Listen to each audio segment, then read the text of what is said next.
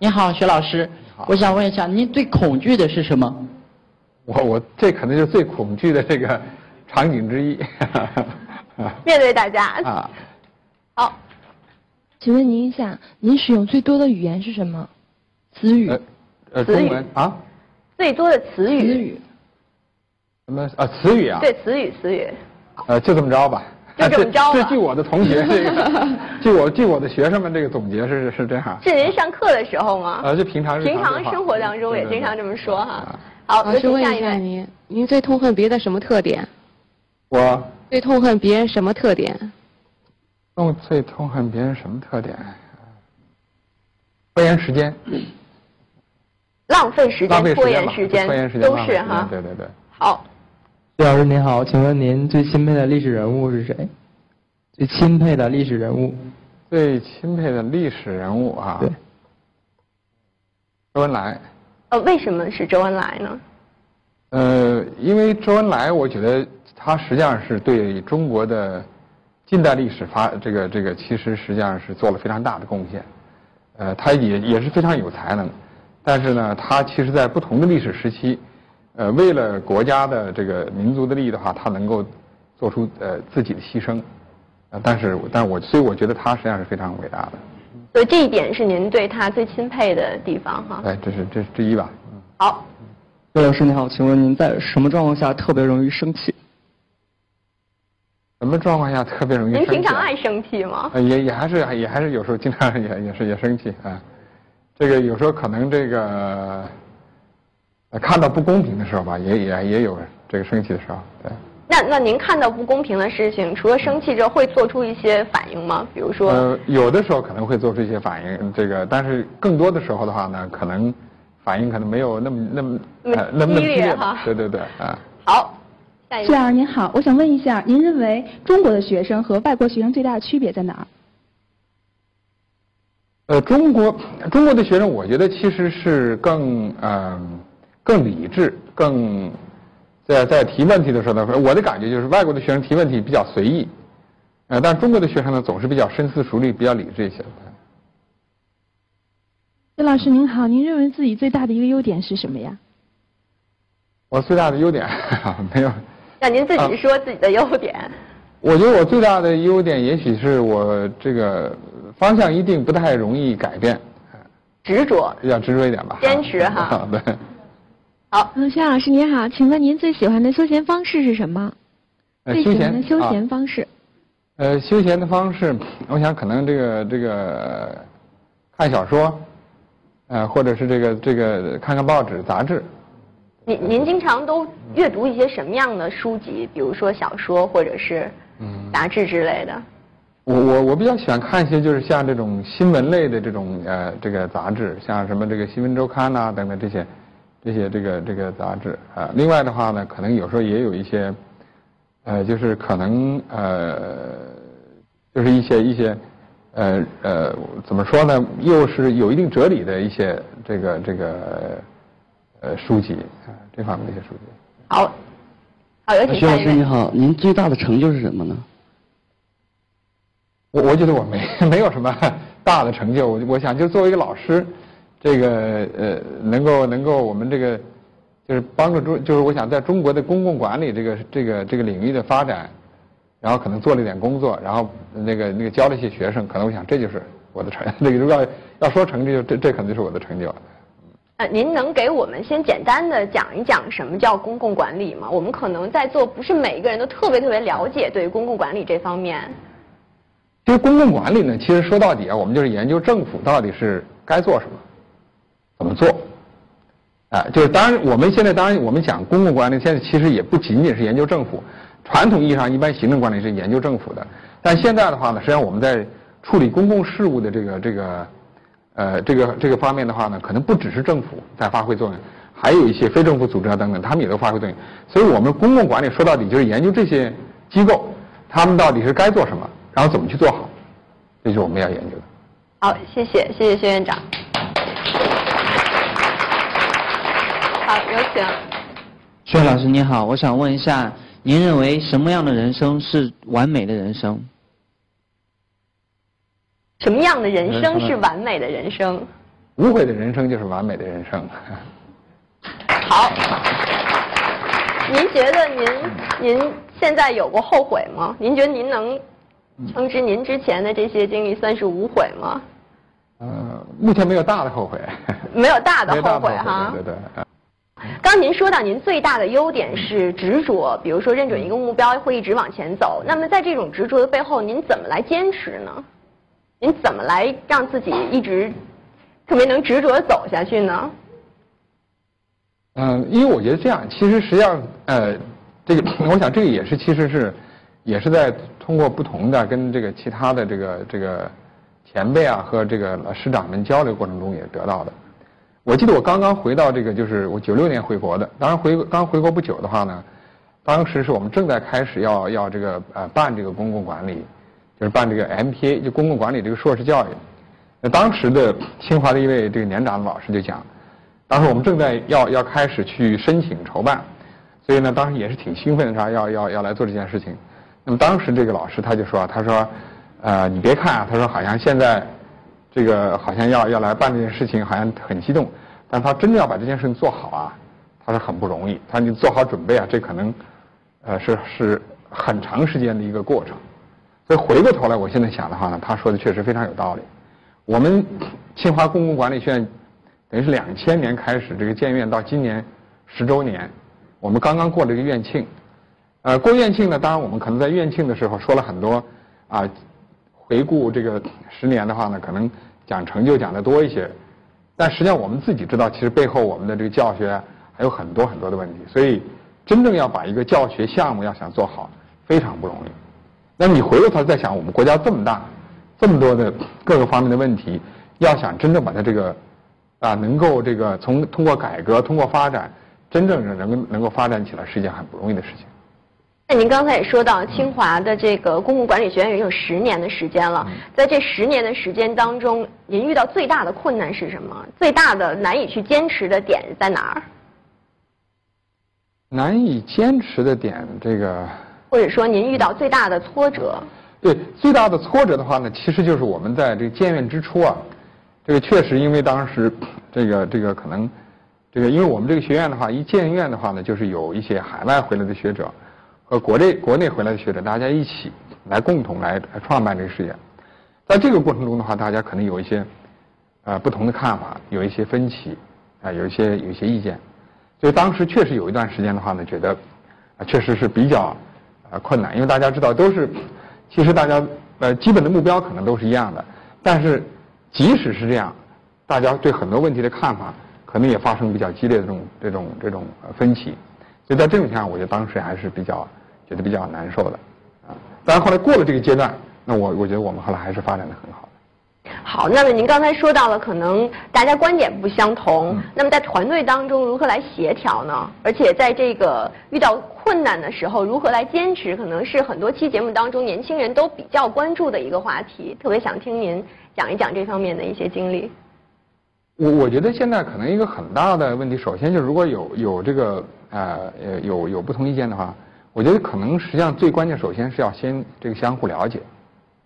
因为我想大家可能啊，我们讲这个就是研究这个管理啊，都讲我们肯定有一所谓叫 mental model， 就是我们的一个这个心智的一个模式。可能不同的人的话，因为我们的这个学科背景可能不一样，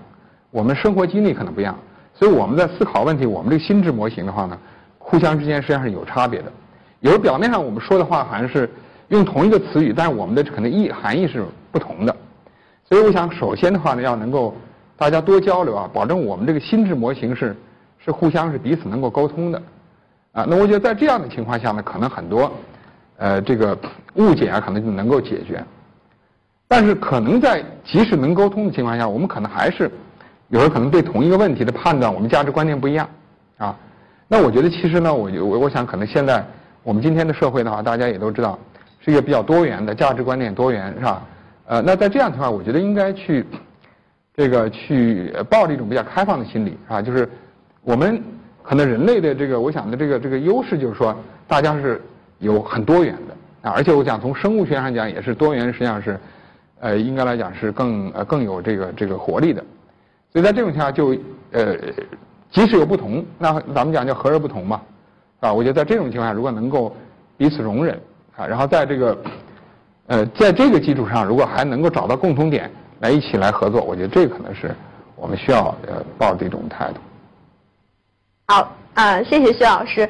我们看到网上有一些问题，也是有关于现在最近一段的这个社会热点问题，特别想听听您的一些建议和看法啊。有一个叫做阿尔飞的朋友说呢，说就一个问题，您怎么看待我爸是李刚的事件？说在地头蛇面前，尊严、公平、正义全都不复存在了吗？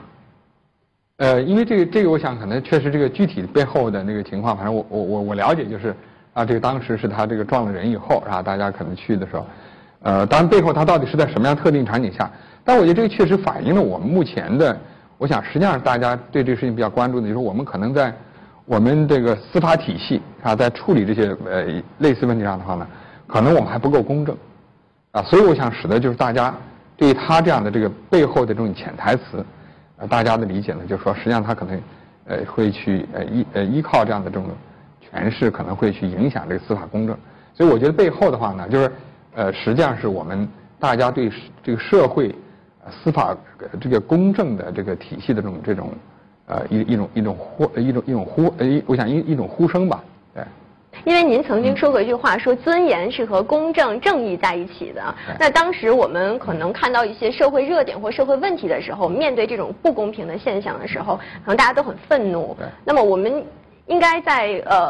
怎么来面对他们呢？在看到这些事件的同时，我觉得其实两个层面，我觉得一个层面当然就是说我们自己作为个人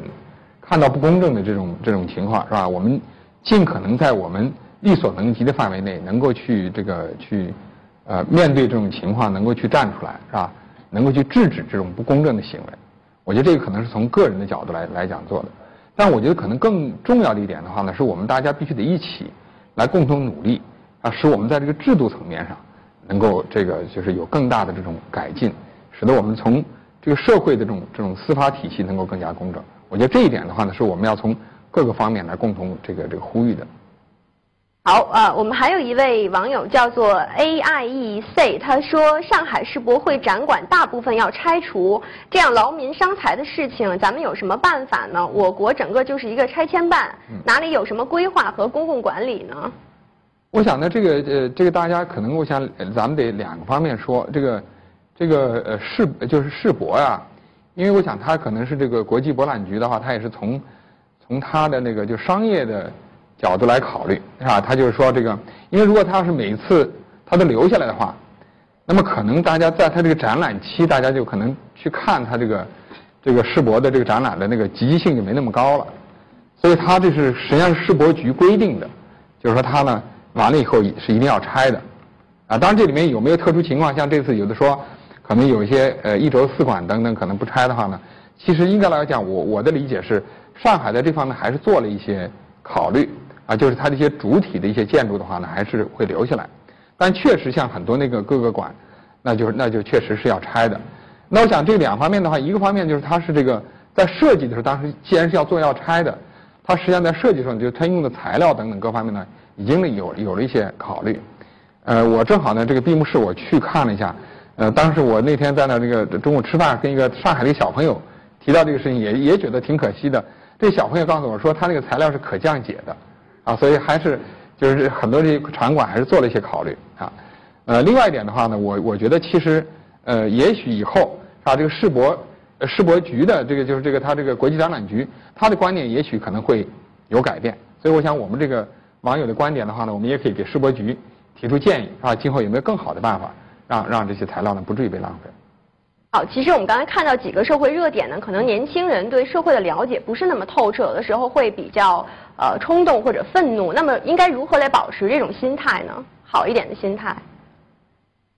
我觉得就首先的话呢，就是大家就是对看到不公平的事情、不公正的事情，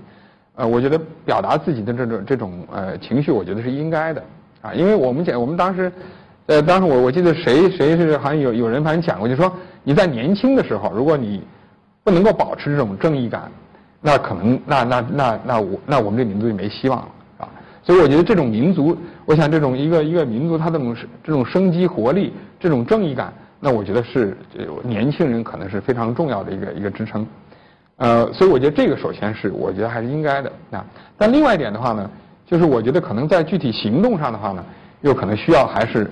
尽可能在保持这个在理性的范围内，而且通过更好的各种各样的渠道来把这种意见的话呢，能够更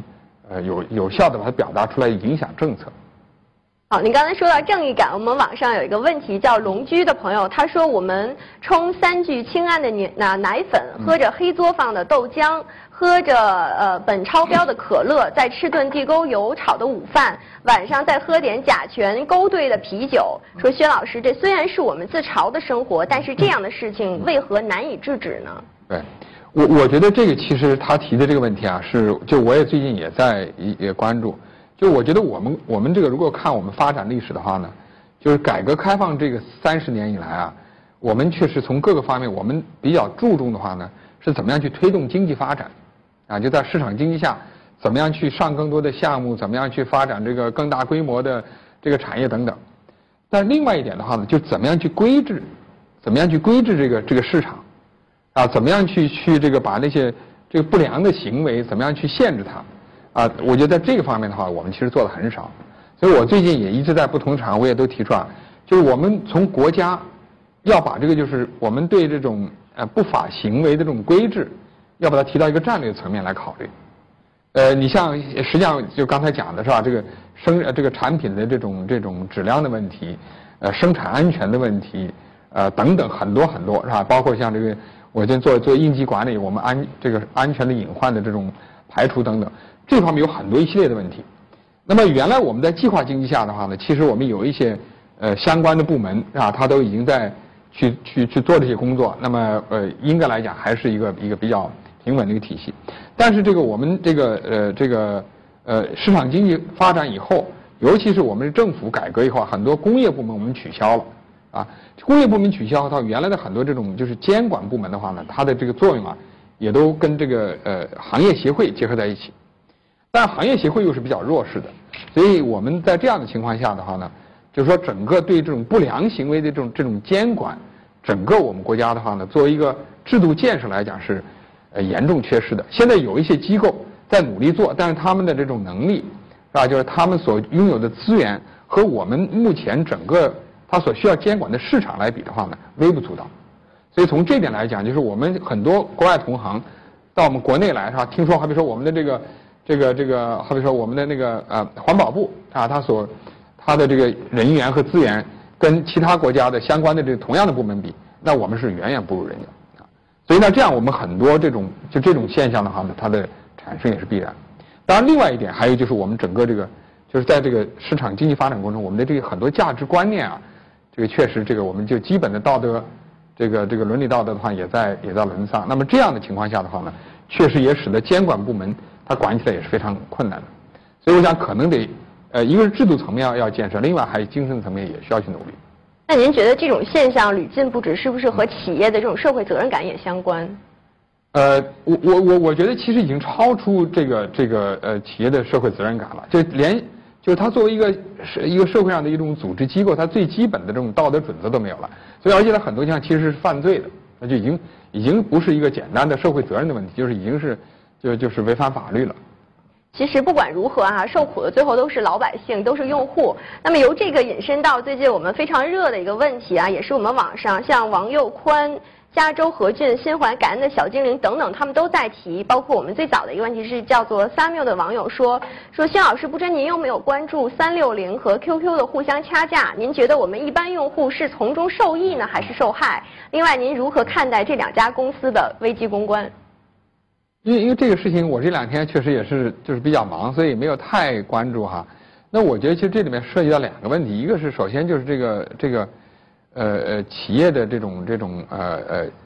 基本的这种对这个客户的这种责任感是吧？那我想这个，因为我们大家用了他这样的这个服务的话，应该他对我们有一个这种特定的承诺。我觉得这一点的话呢，是他作为一个企业最基本的一个你要讲社会责任感或者是。它就是基本商业道德。另外一点的话，就是企业它肯定有竞争啊，我想可能这两个企业它出于竞争，那么竞争的话，它一定要在一个合理的范围内，是吧？就是你要是个正当竞争，如果进入到不正当竞争的话，那我觉得其实同样我们应该有相关的法律的话呢，对他们进行这个制约或者甚至制裁，啊，所以我想可能应该在这两个范围内去考虑。好，那个其实这个事件大家应该都比较关注哈，最近也是在网上比较热的，其实就引发到了360指责 QQ 来侵犯了用户的隐私，窃取了他们的一些资料。那么同时两家公司在功能上面是限制或屏蔽对方的功能在用户的电脑上使用。那么基本上现在也是炒得比较热这个问题。那您怎么来看这两个公司应该如何来处理这种危机公关呢？那么腾讯的这个公关的经理也曾经说，这个是他们12年来遇到最大的一个困难。其实我觉得这个危机公关的话呢，其实可能大家现在也许把它这个作用啊发挥的就强调的过分了，因为我觉得其实最好的这个危机公关的话呢，就是你必须得我想就必须得这个真诚的面对你的这个客户，是吧？那我觉得就应该就是你到底实际情况是什么？因为我觉得可能有很多所谓这种各种各样的技巧，是吧？说应该怎么样去处理这些事情，我觉得那些的话呢，可能相对来讲是不是最重要的？最重要的是，首先要把真实的情况能够及时的跟你的客户去把它沟通，然后让客户了解你所面临的情况。我觉得，如果要是他做的是正当的行为，如果说这个另外一家公司是不正当的，那么我想客户会理解支持你。所以我觉得这一点其实是最根本的。如果把这个做到了，我觉得他的危机公关就是成功的。其实最终还是要看用户的这个"用户是上帝"这句话永远都不过时哈。我们看有一位叫做小馒头的网友说，在任何国家，媒体都是除行政之外最有效的工具，但是在我国一直有媒体喉舌说的提法。如今我国的媒体仿佛一窝蜂的去做娱乐节目，去炒作名人，跟风炒作房和车，这给我们树立了很不正常的价值取向。而我们在学校的时候呢，就跟随老师，到了社会呢，只能听信媒体，所以不只是心态的浮躁，甚至我们自身的判断力呢都丧失殆尽，觉得自己就是社会中的行尸走肉一般。那请问薛老师能不能点评一下目前的媒体现状，并给我们指出一条出路？第一个我觉得其实的话呢，其实我们要现在看，其实这个可能大家没有经历过就我们经历的那年代，是吧？这个我觉得可能就是像我们可能在这个好比说我是这个中学毕业上山下乡，是吧？那当时的媒体，可能就那么几个可能也就那么一两个电台，而且我当时也基本上就是说电视，这一直也是很晚时候才能看到，所以跟那个时候比呢，我觉得其实大家现在非常幸福，是吧？就是有各种各样的很多的选择，而且我觉得现在其实，一些很严肃的这种节目，包括一些这个报刊杂志等等，其实选择很多的，所以我觉得其实很大程度上是自己去选择，而且我觉得其实我们每个人的选择呢，最后会影响媒体的这个导向的。因为如果你要是媒体嘛，如果我的理解就是，很多媒体其实它从商业导向呢，它还是看到底客户希望要什么，希望了解什么。那如果我们的导向，我们希望去对一些可能啊更严肃，对我们大家关心的问题能够去有这种很深入的分析，或者给我们启发这些，如果我们大家喜欢的话，那慢慢可能他就会往这方面来做。所以我觉得其实我觉得就是说，给我们多的选择，其实也同时给我们自己的话，我们要有一份责任，啊，所以我觉得这个我们把这个责任应该担当起来。责任应该担当起来哈，好，我们再看一个在之前预告一面的问题，叫未任恒久。他说，您曾提到过中等收入陷阱，目前我国的 GDP 和物价迅速增长，但是工资却未见增长。虽然列入了15计划，但是落实下来必定是重重障碍。目前身边的人不是抱怨就是调侃。您说的期望值管理，您认为我们应该如何调整自己的期望值和心态？因为这个中等收入陷阱的话呢，是这个，就是实际上是当然我想在国内的话呢，主要指的是拉美国家啊，它在这个60年代到80年代的话呢，经济有一个比较快速的一个增长，但是到了这个80年代以后的话呢，它这个增长啊，最后就比较停滞了，所以就是这个增长也减速，而且的话呢，有一些社会不稳定的一些情况的出现。那么这个原因的话呢，其实当时有几个方面，一个的话呢，就是当时拉美它的那个，就是那个产业发展的它主要是用所谓进口替代的方式的话呢，是作为它主要的这种产业发展的方式。而且呢，它也是引进了大量的外资。还有一个呢，它的城市化的话呢，它实际上是这个就是很多人呢，这个农村人口到这个城市来，然后这样的话呢，就也有很多这种就业的需求等等。那在这样的话，就是你这个经济发展的很快，然后大家的这个期望值也很高，而且大家也知道，就是因为拉美国家它当时的这个制度的话，也是这个选票是决定一切的。那所以政府呢，为了满足这样的需求，它也需要去在公共财政投入这方面的话呢，就是要去有很高投入，所以大家的期望值都是很高。那么你又没有实际那样的财力，那你只好去大量的借贷，所以最后其实也有好几个国家发生这个金融危机啊。那最后的话呢，那么对国家的经济打击是很大的，所以就是这个的话呢，就是所以也是就是从公共管理的角度来讲的话呢，就是说在经济高速发展的情况下，是吧？怎么样能够的话呢？就有的时候啊，经济虽然是高速发展，但是你这个政府它所能够这拥有的财力，能提供的服务，可能还赶不上这个经济发展的速度。所以那这个时候的话，就是说，但人们的这种期望值的话呢，可能比那个增长速度还快。啊，所以你一方面那个增长速度还快，另外一方面增长还不如，这中间就形成了一个差距。那这个处理不好的话呢，就会这个造成社会的动荡不满。所以我说这一点的话呢，从公共管理角度来讲，就是说，确实需要还是要冷静的这个提醒，就是中国确实还是一个很大的国家，从我们这个各个地方的这种发展的情况呢，还是有很大的差距。所以从这点来讲的话呢，我们保持一个比较平和的这种心态的话呢，可能我们在相当长一段时间可能还必须得这样。那比如说，现在大学生求职的这个高峰期又到了啊，每个年轻人可能对于自己即将毕业或者已经在职场当中有一段工作的这种经历的人，可能对于薪金、薪酬的这个期望值是相当高的，因为它跟我们的生活是直接挂钩的。您怎么有没有给年轻人一些建议？我们应该如何来合理或者正确的来面对这种薪职或薪酬？因为这个事儿，因为我知道肯定我说什么话，这个大家都不太容易相信。说你看，你已经过了那个阶段了，你已经有一个稳定的工作，但是我倒是觉得可能是这样，就是说这个，因为我们国家现在目前实际上就是从当初的一个分配工作是吧，这个可能学校是吧给你分配个什么工作，国家给你分配工作，到现在我们自主来选择的话呢，这个里面确实是一个很大的一个转变。我个人感觉的话呢，就是说，其实，我至少我从我了解的情况啊，就现在大家的话呢，这种求稳的心理是比较强的，就是比较希望找到一个比较稳定的一个工作，所以像考公务员呐等等也是这种心态。铁饭碗好像是啊，就是相对来讲的话呢，就是这种稍微冒一点险的这种心理啊，我觉得不够，因为今天我刚刚还有一位一位美国的大学生。这个来找我啊，他就来讲到这个，就他在中国正在做的一件事情，我就觉得那么也许可能我们在这一点的话呢，也许我们可以也像这些，我们这些老外们也可以学习一下。这个学生的话，他是一个什么情况呢？他是这个，在普林斯顿大学就是学公共管理的，他呢实际上是还没毕业，然后呢一个反正偶然机会到中国来了。他就觉得话呢，可能这个中国的这种边远地区的这个教育啊，他觉得是需要关注的。那么他就想，他怎么样能够来把这个中美的学生这个组合在一起，去支援这个，就等于是到我们的这个边远农村去支教。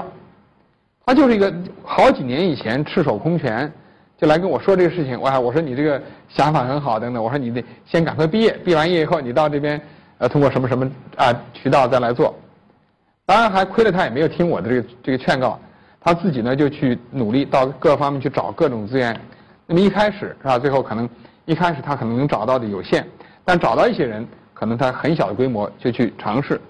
他们很执着去做了，后来的话，人家当地反应还不错，那好，他们就把这个又去找新的这个机构来支持。那么到了去年，这个他已经呢，据说是好像是就在咱们这个楼里边，在这个现代城，好像说是咱们这个潘石屹先生说给他提供了一个办公室免费的，让他来做这件事情。然后他把这个国内的很好的一些大学的毕业生和美国的很好大学的一些毕业生的话呢，把他们这个组合在一起，然后结成这个对子的话呢，去到这些这个边远农村去支教。而且他现在已经就做得很大，那么像这个很多学者啊，包括这些学校、地方政府都非常支持。所以后来我觉得，他就是一个外国人啊，他就是有这么一个想法，那他就按照这个去做，那他就去努力。最后他的那个电话，他中文说得好，就你打电话一听那厉声喂，你一听绝对想不到这些老外在后面，听着特别像啊，就是非常典型中国人啊。所以他就有这种理想，然后他就是去敢于去冒这个险。所以我觉得，也许可能我们在座的各位，其实大家也有很巨大的各种各样的这种潜力，也许可能冒几年险，我觉得也还是可以试一试的，尝试一下哈。嗯，好，谢谢。谢谢院长，我不知道现场的观众有没有问题，可以举手试一下。要提问的吗？好，第一排这位先生吧，递一下话筒，谢谢。啊，徐老师您好，我也是学那个公共管理的，然后我想问一下，那个公共管理这个专业主要想培养哪方面的人才？嗯，然后以及它的就业方向主要在什么地方？好，谢谢您。好，这个公共管理的话呢，其实我刚才讲到的，就是我们其实是希望给这个公共部门是吧，培养这个未来的就是具有现代理念的，然后也有这种相关管理技能的这个人才。那么实际上的话呢，这个我们的毕业生可以去各个方面是吧？他可以去到政府部门啊，这个可能是相对来讲比较多的，还可以去呢像很多非政府组织啊，非政府组织的话呢，他也可以去。你看我们学院有一个非政府组织这个研究所，那他们的话呢也培养很多这个相关的学生。还有的话，其实也可以去企业部门啊，因为刚才也谈到，实际上很多企业的话呢，它现在也是有很多社会责任，它需要去考虑的，好比说，公益捐助啊，好比说他啊，这个通过其他各种方式来实现他的这种社会责任，那他也需要有公共管理理念和相关的这种管理方法工具的人，所以我想这几个大的就业渠道都是，就是我想我们这个学这个专业都可以去的，当然还有很多很具体的啊，你像我们公共事业管理，那可能你毕业可以到相关的那样的部门去。啊，还有很多类似这样的这种专业。好，谢谢薛院长，谢谢你的提问。刚才我们谈了很多呢，有关于是最近我们在网上或者社会上有一些热点的问题，也听了薛院长的一些建议和观点。那么我们现在稍微休息一下，一会儿回来。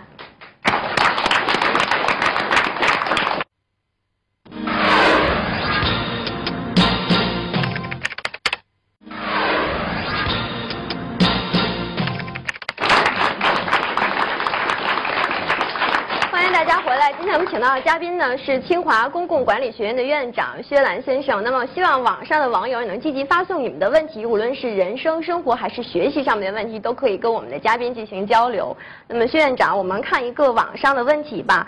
有一位叫做依然圣斗士的朋友，他说：学习的本质是模仿，文学的魅力在比喻，教授的观点是剽窃，网络的核心是抄袭。前两句是你们的时代，后两句是我们的时代。我们的社会环境不像你们的时代公平正义。中国经济的高速增长带来了文化道德迅速的庸俗化，您同意吗？您怎么看？您觉得此时的政府应该做一些什么？哎呦，这问题我们现在有鼓掌呢，这是一个问题。我觉得但因为我想回答，还可以再想。我第一个我觉得他的判断也不见得完全正确，啊，就是我们的时代是他说这个完全是公平正义的。其实我想这个公平正义的话呢，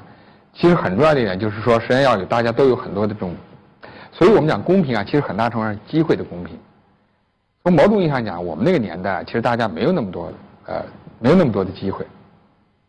所以从这点来讲的话，其实我想今天的话呢，其实大家所拥有的机会比我们那个年代其实多，啊，所以我想从这，你举个例子，好比说我们当时大学毕业以后，可能不像大家，就大家今天觉得这太不好了，是吧？就觉得可能我们当时我们没有什么选择，那就是给你分配到哪儿去，你就必须得去。所以从某种意义上讲的话呢，其实今天可能大家面临的机会可能是更公平的，是吧？当然，确实的话呢，这个公平的话呢，那确实又面临着就是机会公平并不等于结果公平。所以就是今天的话，大家可能有这样的机会，但是可能确实竞争就是激烈的多了，啊！而且你像另外，你如果要想，大家觉得可能我们那个年代大学生很少，我是77年这个我们考的是吧？77年那会儿，其实这个大学生的这个比例非常非常少。今天的话呢，我想这个比例很高，我们国家毛入学率已经超过20%了，啊，那所以那确实就是说竞争的非常激烈。但是大家仔细想想，其实我们这个社会更公平，啊，如果没有我们这个高等教育的这高速发展，可能我们在座的各位可能也许只有可能。这个1/4或者1/3的人在这儿，还有我们可能2/3的人可能就不能在这儿了啊！就是我们如果大学这规模没有高速发展，所以从这点来讲的话呢，我觉得倒也不见得今天更不公平。但确实我觉得这个就是刚才讲到的这种，就是这个社会的这种庸俗化呢，就是这个我觉得确实也不排除啊，就是可能我们对这个社会多元的情况下的话呢，这种大众的这种。尤其我们讲是这个像这种媒体啊，包括像这种这个文学艺术呢，它确实还是就是要去迎合那种大众的人们自然的这种选择啊，那就是可能在我们看，也许大家觉得说有些可能是比较庸俗的是吧？这个比较一般的，那我觉得确实这种所谓高雅的这种欣赏能力等等，确实是需要一个社会环境去培养、去熏陶的，它不是说很自然的就能够去形成，所以我觉得从这一点来讲的话呢，就是我觉得其实，就是我觉得像大学这样的机构，可能那确实需要在人的这种全面素质的培养这方面，可能要承担更大的社会责任。所以我觉得，如果大家是目前在学校，我觉得可能这方面的话呢，大家应该去自己努力去利用这个环境。另外一点呢，我想当然可能就是从这个学校本身来讲。也需要在这个方面的话，可能做更多的工作。另外一点，我觉得其实还一点的话呢，其实很多的，像这种自己的这种欣赏能力的这种提高的话呢，我觉得其实也还是我还是那句话，其实选择都在哪。其实现在不管是高雅的音乐，这个流行的音乐还是低俗音乐都在哪，而我们自己啊、有一个我们自己可以去选择。包括像各种。这种文学名著什么的，我们当年我上中学的时候，我想看不到。今天我想大家随便到任何一个书店，到处都是。所以我觉得其实还是我们自己能不能够去，这个承担自己的这份社会责任，去做这种选择。啊，我们的机会其实是更多了。更多了。您那个年代来讲，可能，但是我们要做好选择，选择是比较重要的哈。嗯，还有一位叫做小匣子的朋友说薛老师您好，问您一个八卦的问题啊，说清华的学生可以说是目前中国最好的，您觉得现在的学生和您那个时代的学生相比，最缺乏的是什么？对于面临绩点考试和工作压力的我们，您有什么建议吗？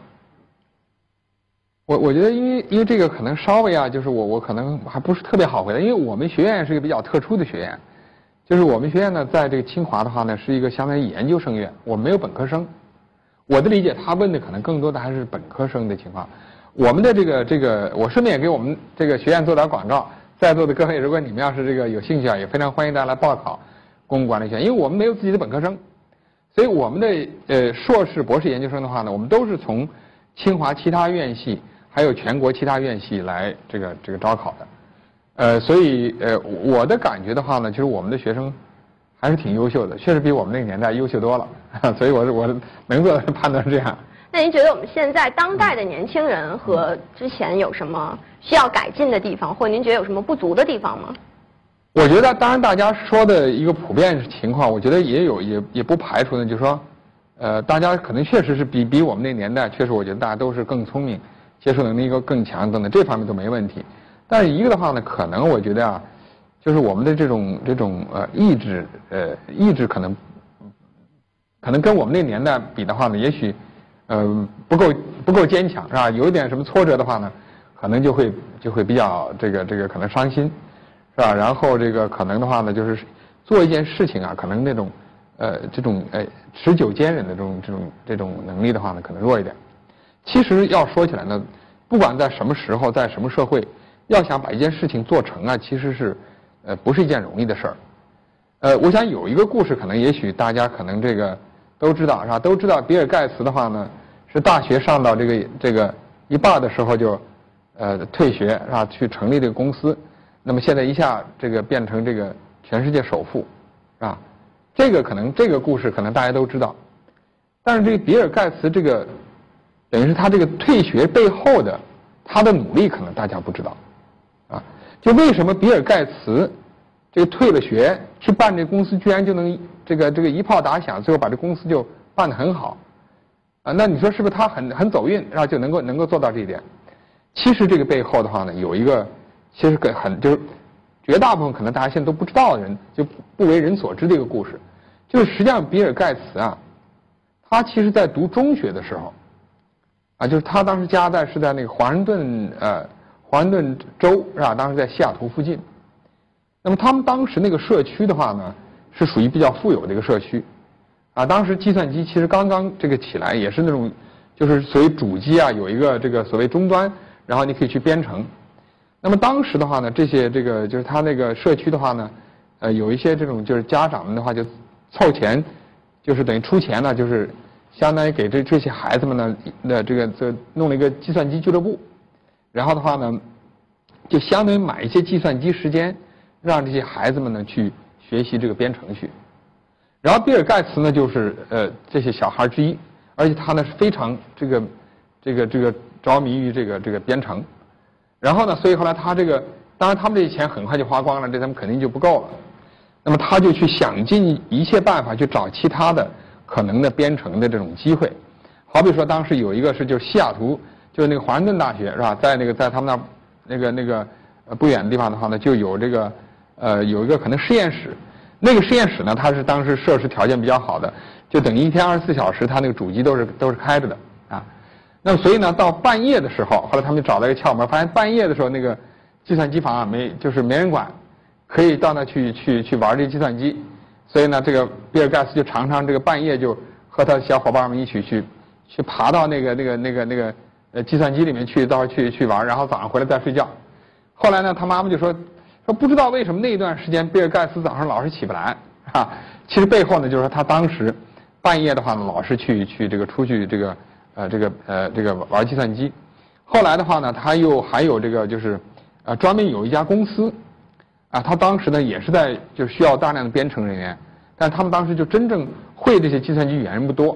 那么后来他就听说啊，他们这个中学的话呢有那么几个这个计算机很棒的这个学生，那么就把他们给聘过来啊，让他们来这个暑假帮他们打工，来这个编这个程序。所以后就通过各种各样的方式，那么实际上这个比尔盖茨的话积累了大量的这个计算机的经验。所以后来这个比尔盖茨回忆，他说当时就他们这个编程的这个在计算机的这种时间的话，它超过1万个小时，啊，他当时全世界就有这种经历的人，他可能不会超过50个，啊，所以从这个意义上讲，就是他实际上已经是通过大量的努力积累了很多这方面的经验，所以他到哈佛上大学的时候，当这个机会来临的时候，他抓住了这机会，啊，然后最后他去。这个去创业，那么最后成功，但这个背后的话呢，是他这个啊多年的这个积累。那么其实后来就是我这是也是从一本书上看到这个故事。那么后来这个人他就说，实际上在很多其他领域，包括音乐家啊，包括这个什么那个什么乐队等等，他都有这个积累的过程，是吧？一定要有长时间的积累，最后可能才能够在这方面成功。所以我觉得从这点来讲呢，我们可能也需要年轻人，尤其是年轻人要坚持的去积累某一方面的这种知识或者是信息，可能才会更有把握的去抓住我们这个机会哈。我们还有一位叫做舒正飞的网友说薛老师，您是研究政府决策的，我想问一下，如果个人做决策的话，需要考虑哪些方面的因素？我目前的工作呢比较稳定，收入也还可以，但是自己一直想去创业，去实现自己的梦想。这段时间一直和女朋友在讨论，一方面是考虑到创业所需要的巨大投入，另一方面是考虑创业失败后应该怎么办。考虑了很久，但是一直难以下定决心，希望您能指点我，决策之前的思考是否还有不足，如何应该做到综合考虑，决定之后就不后悔。啊，他把前和后都说的比较详细。对对对，其实创业的话呢，我觉得就是非常理性的做出的就是很多创业的人呢，其实他的决策很难说是非常理性的，所以我觉得创业的话，确实需要一些有特殊素质的人，所以我个人感觉，就是如果他去这么去理性的分析去考虑的话呢，也许从这一点我判断，也许它不一定是特别适合去创业的，因为我觉得创业其实当然我们现在特别鼓励大家去创业，但是并不是所有人都适合去创业。那您刚才那么说，是不是创业的人不需要特别理性？创业的人确实还得需要有一点某种非理性的，有一点就是敢于冒险的这种精神，激情或者是有一种，确实得要有这种激情，有这种冲动在里面。所以从这一点来讲的话呢，我倒建议他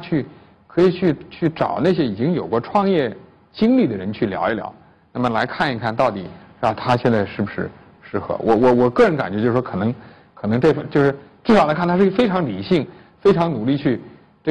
做好这个全面的分析。我觉得可能创业有的时候这么理性去分析的话，那可能这个创业需要冒险，那可能他这种不一定适合那么去冒险的人。太过于理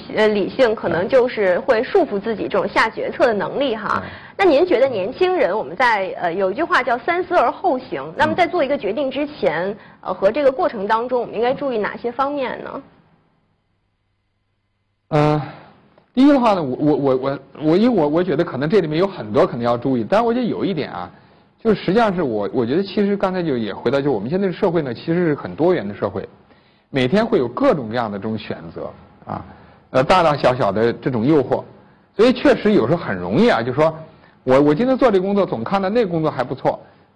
这个还有包括各种各样的事情，那么我觉得呢，可能有一点的话呢，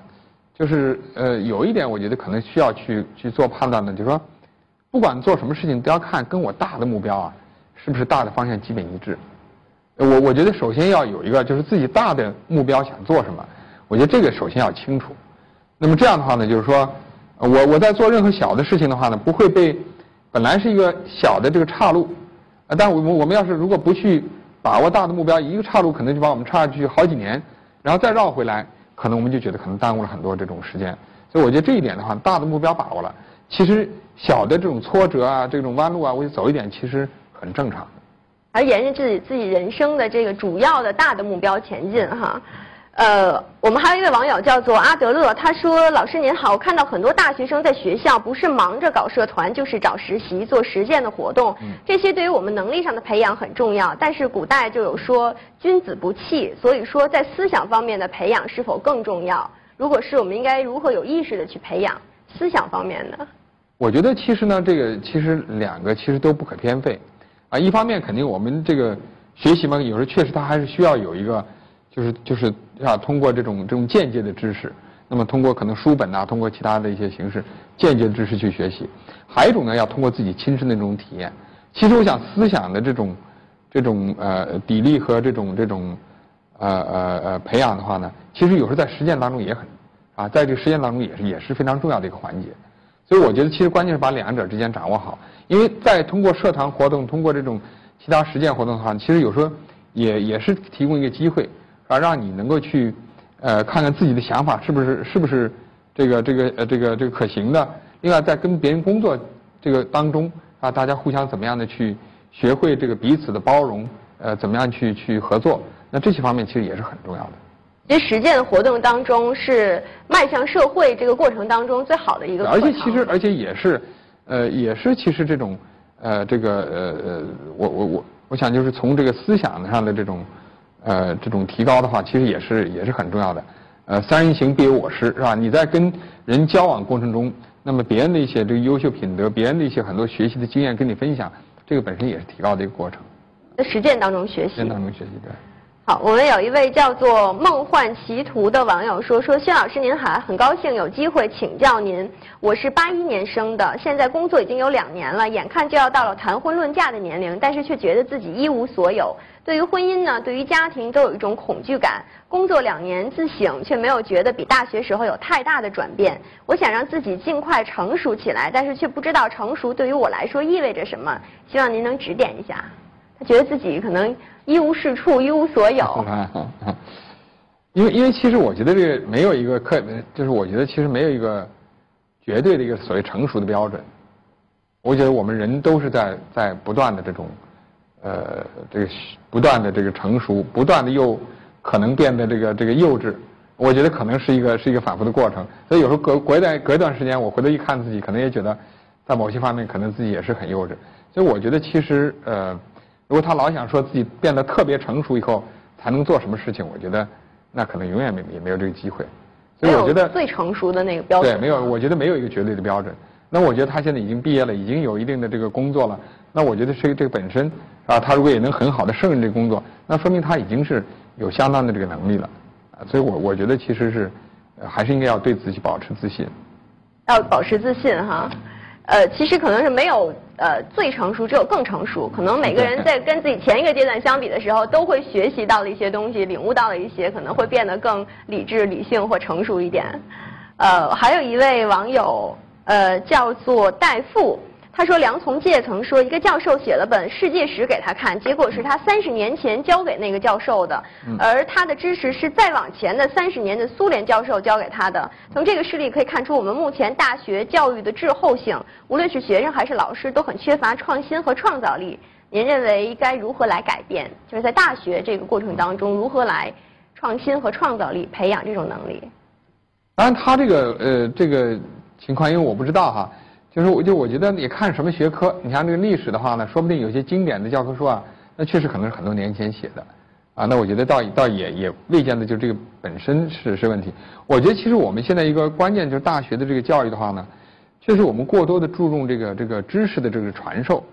在这个能力的培养，尤其这种批评的精神，在这方面的话呢，我觉得可能我们注重的不够，就中国的这个大学教育在这方面注重不够。所以这一点的话呢，我觉得其实。不一定是你学了多少知识，啊，那么我觉得关键是你能不能够对这个事情有一个就是这种用一种科学的态度，然后对它去进行分析，能够提出你的问题，能够可能对它的不足提出这种批评。我觉得这方面的能力的话呢，我觉得可能是更重要，因为它实际上就相当于你一个工具一样，你这个在毕业以后，你都一直是可以运用的。那么有些知识的话，它确实会老化。所以我觉得在这个能力和批评精神这方面的话呢，可能我们中国大学还是需要去加强的。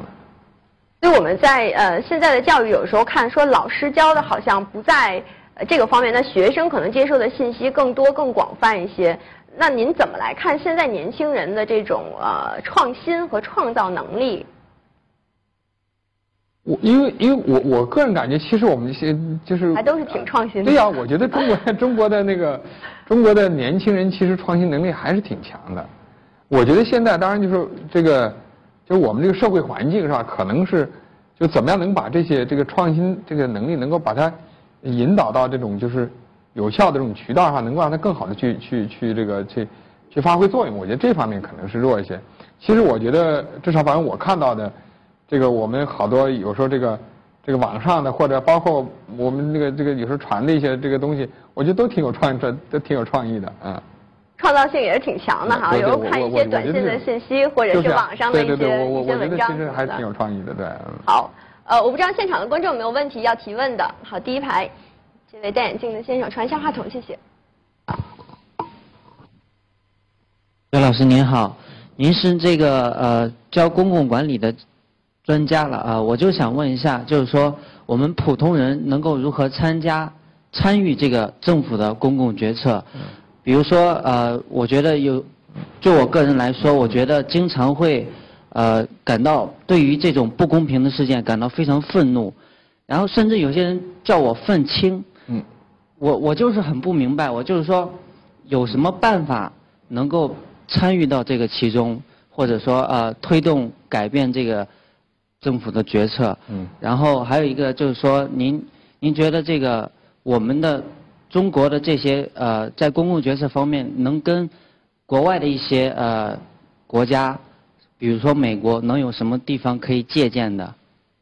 就这样，谢谢。哎，好，谢谢你你这个问题，就是我觉得也提得挺好，因为确实的话呢，就是中国确实这个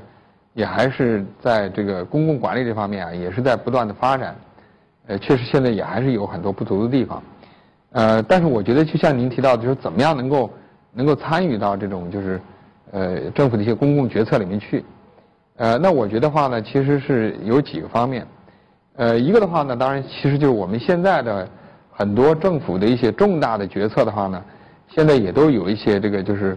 这个渠道啊，然后让大家能够通过各种形式的话呢，来提出意见。你像举个例子，好比说像那个这个前一段那个教育中长期发展的规划啊，改革与发展规划是吧？在那个规划制定之前，当时呢确实教育部是在网上征求了大家的意见。那么实际上把这些意见后来筛选出来以后的话呢，那么作为一个后来这个规划的非常重要的一些线索。所以我觉得这类似于这样的渠道的话呢，现在这样的渠道越来越多。所以首先可能通过互联网，通过各种形式的话呢，我觉得这个可以去把你的这个才能去贡献出来。另外一点的话呢，其实就像可能我们看到的社会上有好多，好比说不公平的情况，这个或者是就像可能一些不正当的行为等等，是吧？我觉得其实现在也有的是有些特定的渠道，啊，你可以举报等等。说实在的，就是我们目前这种社会责任可能还不够啊，大家基本上过去就完了，当时生气一下，过后自己忙就没有去举报。那这个其实我们没有尽到我们的社会责任啊。那么现在其实有很多这样的事情，如果我们大家都去尽我们的社会责任，把这些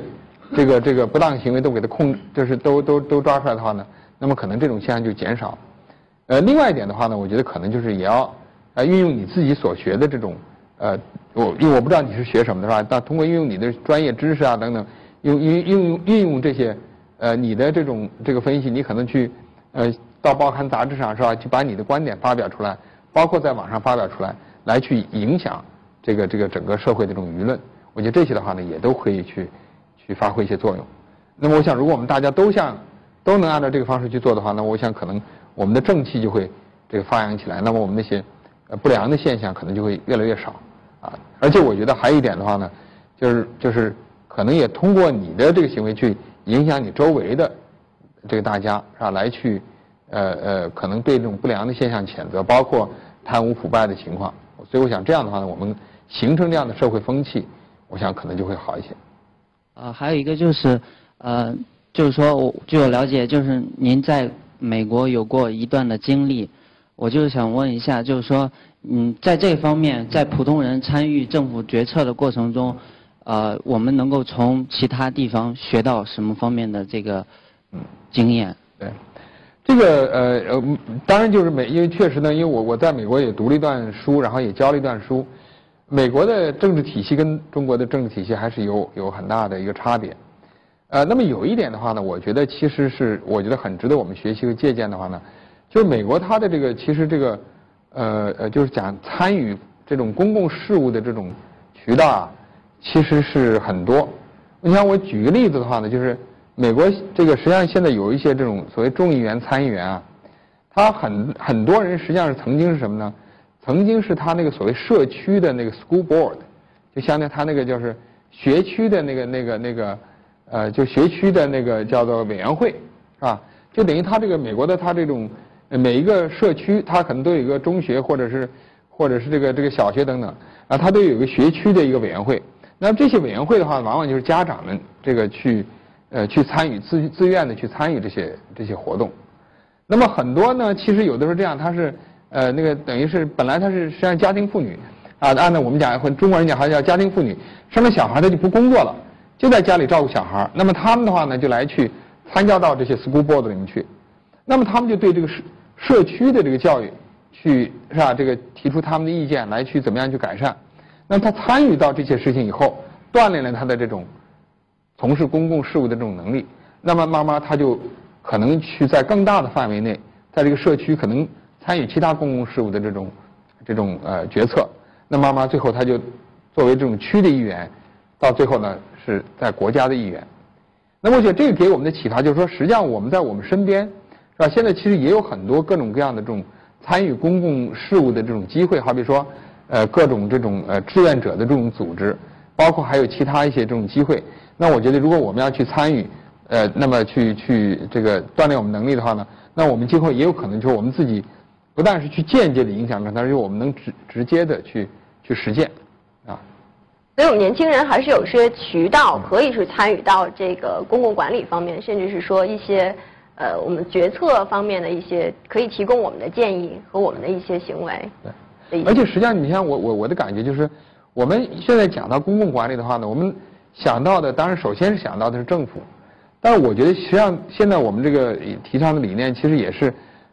政府的话呢，它是一个有限的政府，就我们社会上不是所有的公共事务都一定要通过政府的这个行为来去改变，是吧？那么也许的话呢，其实我们如果说我们能够提高公民素质啊，更好的使我们的公民社会更好的建立起来，那么很多实际上问题的话，可能我们实际上在一个社区，在一个特定群体之内，我们就可以自己来解决了。那么这样的话呢，就政府只是去做那些最社会最需要这个政府来做的事情。所以我想从这点来讲的话呢，就是我们这个社会其实还是有巨大的潜力的。好，谢谢。好，我们再请一位观众吧。好，中间这位戴眼镜的女孩。娟儿您好，我想借着您刚才那个话题，想问您一个问题，就说现在咱们推动这些事情，它既然它就是效果不太明显，原因在哪里？比如说您作为一个学者，然后在研究这个公共政策这方面，然后您在自己的事业当中，然后有没有在推动一些项目？比如说像刚才有一位观众朋友，他提到他是学公共政策这方面的，那他有没有可能参与到那个项目当中来，或者说他以后在他的那个工作岗位上，需要具体做一些什么事情，能够有助于推动这整个事业的这样一个往前推进这么一个作用？我就是你这个当然也是你这个提的也比较抽象一点，因为实际上我觉得这样就是说，中国呢确实一个很大的一个国家啊，所以你要想改变任何一项政策的话呢，其实都牵扯到各个方面，所以其实不是一件特别容易的事情啊。所以现在尤其现在我们想就是这个。发展到今天，可能比较容易的改革都已经做完了，任何一项更进一步的改革的话，都可能会牵涉到各个方面的这种不同的利益集团，那这些可能利益集团它都会有它的这种抵触，所以的话呢，现在可能确实变起来是不容易。那我觉得呢，就是说，如果说作为可能刚才我们是不是这位同学是吧，他是学公共管理的，那么如果要是他去这个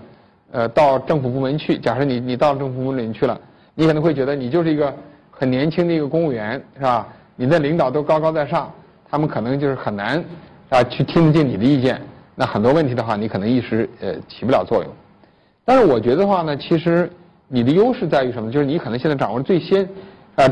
更这个前沿的一些这个理论和方法。那我觉得在这方面的话呢，也许可能你可以通过是吧，通过各种形式来去影响是吧，影响这个。你的这个其他那些同事是吧，资深的同事，那么而且尤其的话，其实是在一些关键的问题上，如果你能够真正做出比较深入扎实的分析，那我觉得其实你的同事也会非常认可你的。其实我们经常碰到这样，就我们的毕业生啊，刚开始去确实他始终大家都觉得还你是刚新毕业的学生，没有什么还不太看重你，但也确实有的时候有上来这样一个机会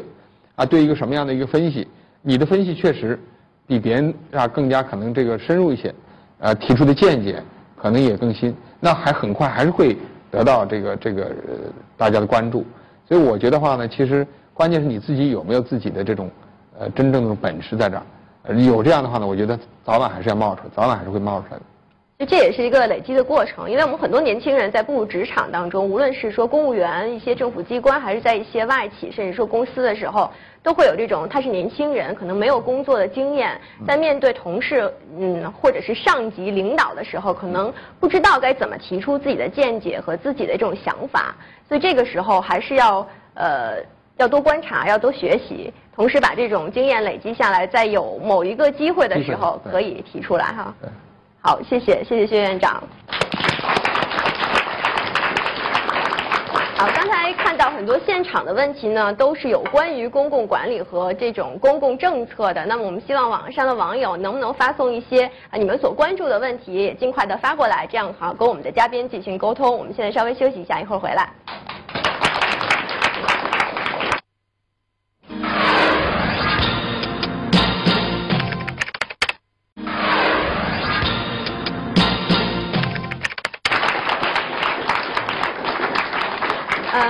回来这一部分呢，我们继续来跟我们今天的嘉宾聊一聊我们年轻人所关注的话题啊。有一位网友叫做我看一下，他叫做油菜果果，他说，为什么这次人口普查我老是不愿意给他们开门呢？他说那个人口普查就是要求大家来配合我们的工作人员进行入户的这种调查，说但是据说美国人口普查是不能进户的，甚至要求先来电话来预约，说人们和社会对这次人口普查的反响可能不是特别的好。您能给大家稍微的讲一讲吗？就人口普查为什么？现在我们的国家要这样进行这样一次调查，这个人口普查，因为可能这个我们正好这也有学公共管理的这个朋友是吧？这个其实人口普查的话，对一个国家啊还是非常，就是非常非常重要。因为实际上我们现在目前，好比说，国家很多重大的决策，可能确实就是要根据我们人口普查情况来决定。你像这个你好比说举个例子，像我们现在。大家都说我们要关注这个低收入群体啊，我们好比说低保，我们到底应该定在什么样的一个范围？而且你看我们研究公共政策，那低保这个大概是在什么范围？那这个可能我们就要通过这些调查了解到底我们国家目前大概是属于这类的这个范围的这个人群有多少啊？我这样来比较合理的确定这样的范围啊。另外呢，好比说像我们的人口到底是多少？这个本身啊就是一个我们目前。很多的这种数据都只是推算，那可能需要掌握这个的话，我们才能知道，就是从国家到底从住房的政策，从今后这个很多可能那个老年社会啊，我们怎么样去应对等等这些问题，都跟这个人口的这个掌握人口数据啊是密切相关的，所以这个数据是确实是非常需要，比较重要，比较重要。但是你说有没有更好的方式，就是不入户，有没有其他的方法？更好的其他方法。我觉得美国的话呢，其实当然有一点的话呢，就是说可能你要有的可能说能不能用电话啊，用电话这个问的方式。我的理解是，就是可能就是包括因为美国和中国也都有这种所谓电话这种做调查的。大家的感觉就是，实际上我们中国，这个公众的话呢，就是电话问的这个，然后回答的这种，这个好像概率的话呢低一些。那大家对电话的这个采访啊，也不是非常接受。他提的就是电话预约。电话预约的话呢，对，当然电话预约的话呢，我觉得其实也是不排除是可以的。但你电话预约也有个问题，就是说你这个。你首先要打电话，就那他得有人，对吧？那所以，但是实际上电话预约确实也有一个很大难处，就是你有两次行为，第一次要打电话打通了，然后第二次你再去。那么这样的话，因为他现在确实有一个从这个调查的角度，他一定要在一个特定的时间段内。如果你这个时间段拖得特别长的话呢，那确实可能，那就是你这个对你这数据的这个准确性啊，那就会有影响。所以他还是希望在一个短期内能够比较快的、直接的，那来问到。那我觉得就是说，应该来讲这次呢，他也还是做到一点，就是说，第一是再三保证，他是保证这个大家的隐私，是吧？这个我觉得这是一点。这个另外一点的话呢，确实时间，据了解的话呢，还是其实不会占太多。所以我觉得其实，我当然也可以理解，就是说大家觉得说，确实他来的时间可能并不是很方便的时间。但我觉得，如果能克服一下，因为也就是短短几分钟，对整个社会来讲，还是很重要的啊。其实由这个，我们大家可能会有一个感觉啊，不仅仅说可能不太愿意把这个自己的隐私告诉一个陌生人，虽然他可能会有特定的工作的服装和证件。那么还有一个问题，就反映出这种社会诚信问题，就是大家对这个不安全感和不确定性，大家是保持一种怀疑和警惕的这种态度的。您怎么来看现在会出现这样的一种状况？甚至说接电话都会保持警惕性。对，这里面呢，其实还回到我们刚才的那个，就是那个问题啊，就是说，如果我们对这种不良的行为、对这种欺骗、诈骗的各种行为，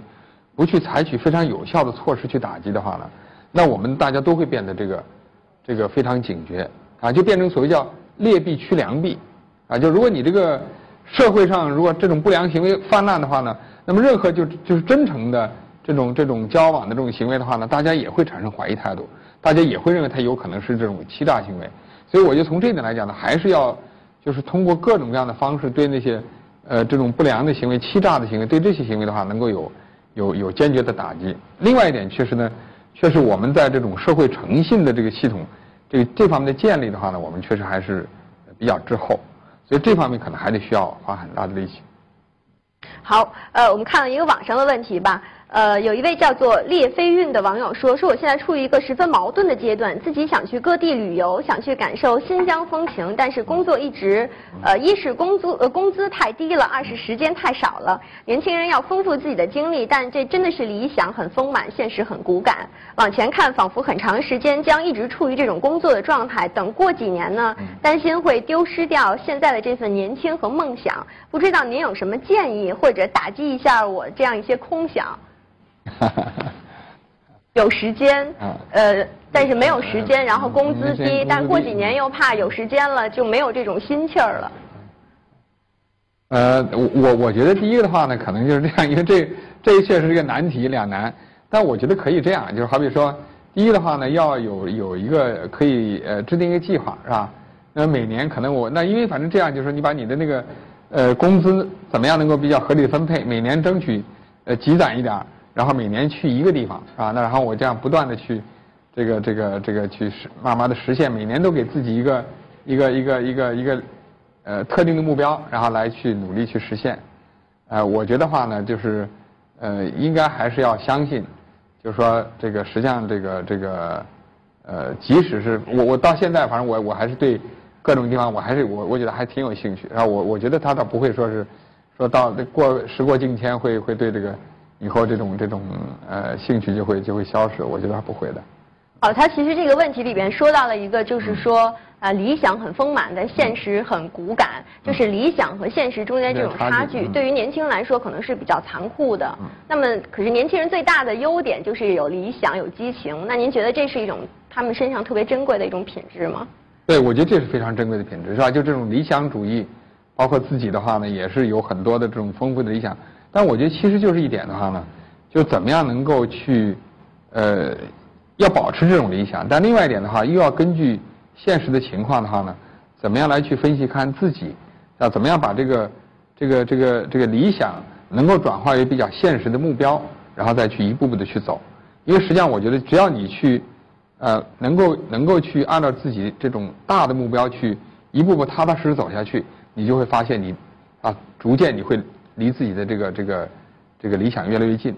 但是如果说你今天有个大的理想，明天又有另外一个理想，来回这个飘摆不定的话，那会也许可能最后哪个理想都抓不住。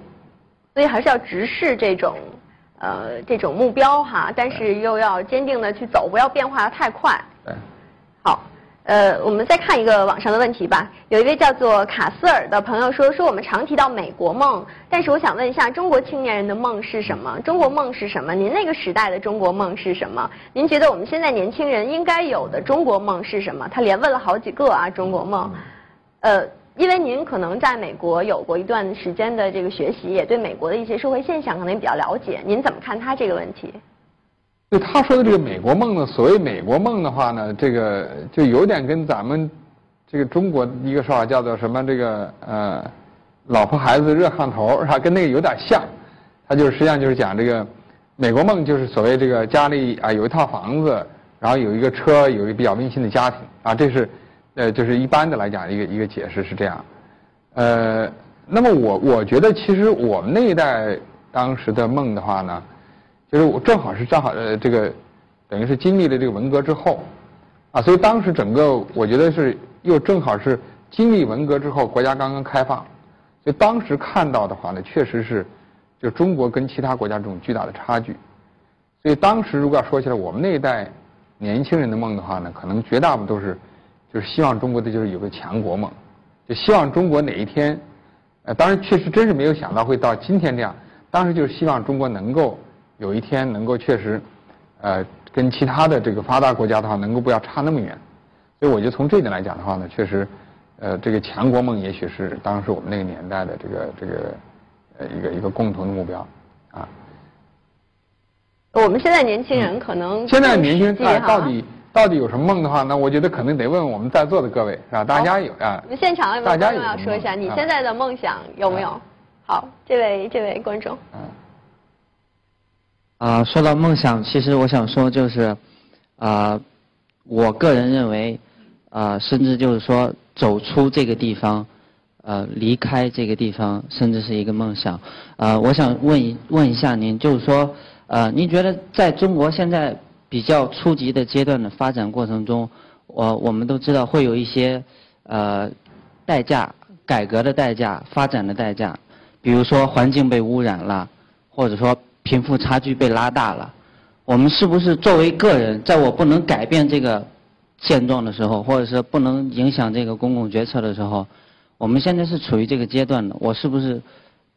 我们有些很多人他都选择这个移民，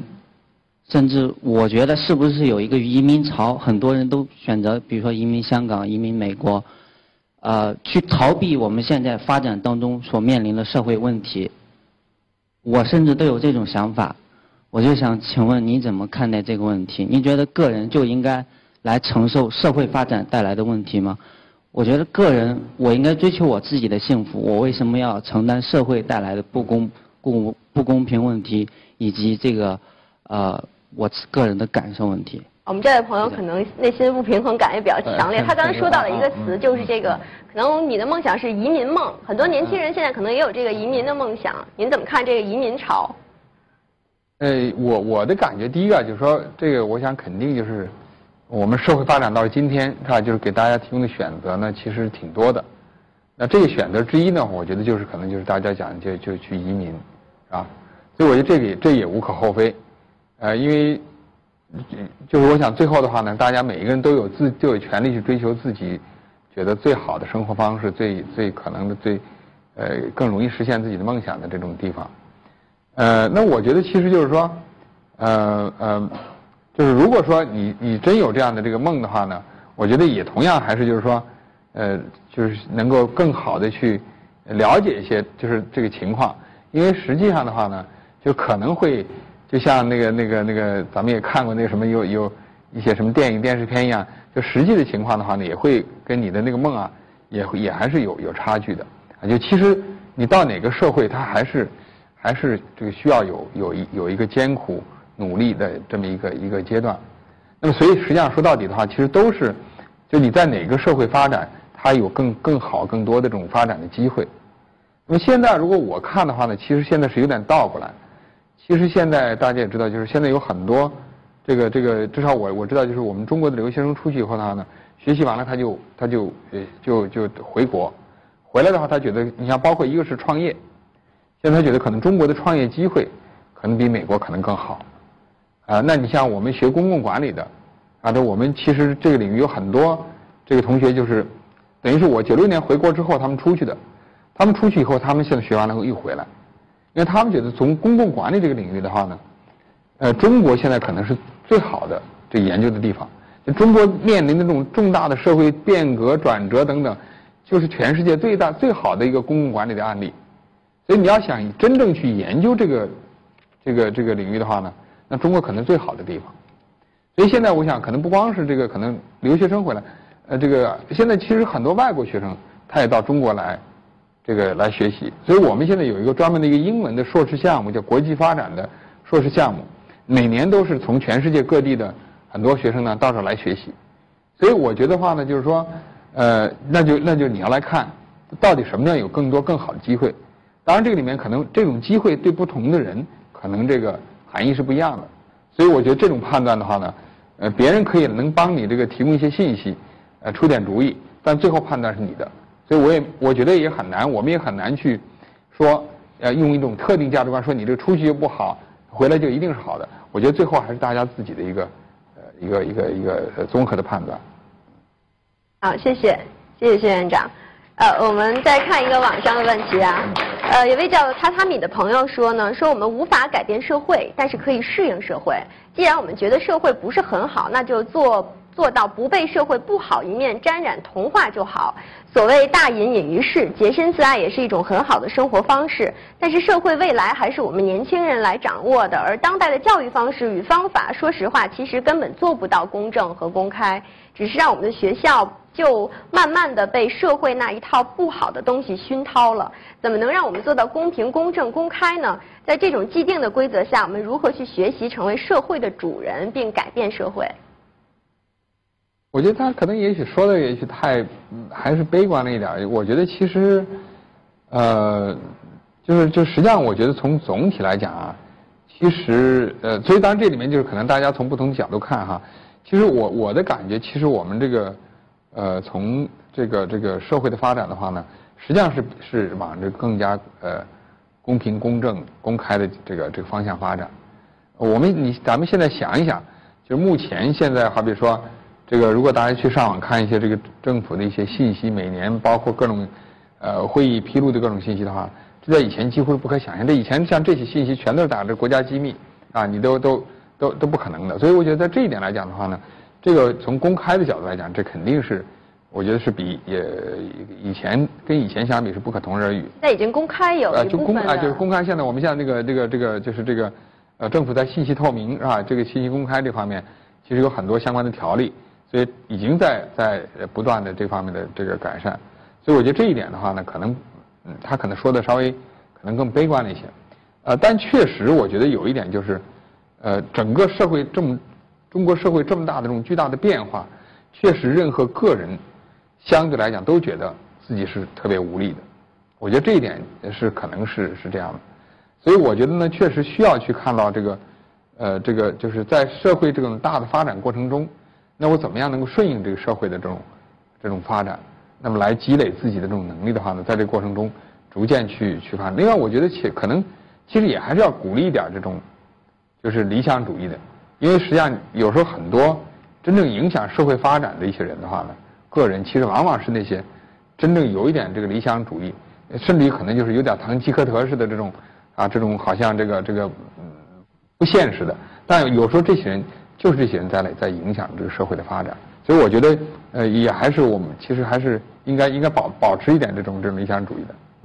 好，还有一位叫做风韵韵的网友说，面对理想和现实的差距，所受教育与实际应用的矛盾，书本价值与社会价值的落差，作为新一代的年轻人，我们困惑，于是应该像每代人那样变得不再发问呢，不再认真遵循并默认潜规则呢，还是应当诚实无欺，勇敢的去改变反抗？亦不知我们能否做到。他问的这个可能没有那么悲观啊，他可能说的是一个客观的一个角度。对，但是我觉得其实也是一样，跟刚才那个问题上，他可能没问的没那么，但是我觉得采取态度的话，可能也都是一样，啊，就是还是应该我的建议还是要比较积极的去顺应这个社会的发展大的趋势，然后的话呢，积极去寻找自己发展的机会。那您说的这种顺应社会发展，是不是我们要对现在社会的这样一种状况要做到？认同呢？这个当然就是说，肯定这个就是说，首先我觉得其实就要看到这个社会发展积极的一面，是吧？那这一面我当然是要去，那就是要去认同。另外一方面，可能对它就是一种消极的这个不合理的一面，那也要去啊看到自己去怎么样能够通过各种形式来去改变，但也同时必须得认识到，这种改变可能不是一个人啊这个一个人可能能够做到，那可能需要去跟。可能其他的社会各个方面呢共同配合，所以从这点来讲的话呢，就是说，总的对这种社会大势的把握，我想可能是更关键的。也要客观的来看哈，既然社会它有飞速的进步，那同时在这种进步的这个速度面前，肯定会有一些不公平，甚至是说一个不好的一个层面的东西来出现哈。好，还有一位叫做。竹鹿园的朋友说，薛老师您好，我研究生毕业，现在已经开始自己的打工生涯。在大学的时候呢，就一直有较大的梦想，参加工作本以为可以一展身手，但却发现自己什么都不是，目前还处于独善其身的阶段。虽然很多的嘉宾都说过啊，不用着急，但是觉得按照自己目前的状态走下去，不知道什么时候才能对社会产生价值。我不认为过好自己就是为社会做贡献，但是却有一种报国无门的感觉。请问我应该怎么办？我想这个心态可能是很多的年轻人都会有。想把自己一腔的这个热血和能力给表现出来，但是却不知道怎么去做。这里面其实我觉得，这也许可能就是我觉得这也是个好事儿，就是我们中国人呢都有一个每个人都有很远大的目标和理想。那么这个的话呢，确实一方面也好，但另外一方面的话也不好。就是我觉得一个社会呢，它确实是有很多大大小小的这种单元来组成的，是吧？可能它需要有一个。一个国家主席，需要有一个这个总理，也需要可能有这个我们可能有老师啊，我们也需要有工人，有社会各方面的人。所以其实我觉得呢，从这点来讲啊，就是说这个我们一方面的话呢，可能大家需要有自己的理想啊，但另外一方面的话，也需要认识到可能在一个社会的某一个特定的岗位啊，那我能够去发挥我自己所学的这个所长，那其实本身其实你就已经在为这国家做出贡献了啊。如果每一个人我们都这么去想，我们把我们本职的事情做好，那你这个社会可能就是一个非常稳定积极发展的社会。我觉得从这一点来讲的话呢，可能我觉得就是这个像美国的很多的老百姓，我们去的时候呢，那我觉得确实他很这个很心甘理得的这个啊去做他做的那些事情，把它做好，他就觉得很自在。那么我觉得可能相对来讲的话呢，就说也许可能他们已经经历了那个啊这个很远大理想那个年代，那么进入一个比较平稳年代。也许可能我们现在还在这个雄心万丈的这个年代，但是我觉得可能确实我们需要就是要往这个一个正常的一个社会这个来转变啊。那我觉得可能。从这点，每个人都想成为一个大的改革家，每个人都想去改变这个社会。可能也许我们应该适当的要往平和方面去转一转，稍微的平和一下哈。好，谢谢薛院长。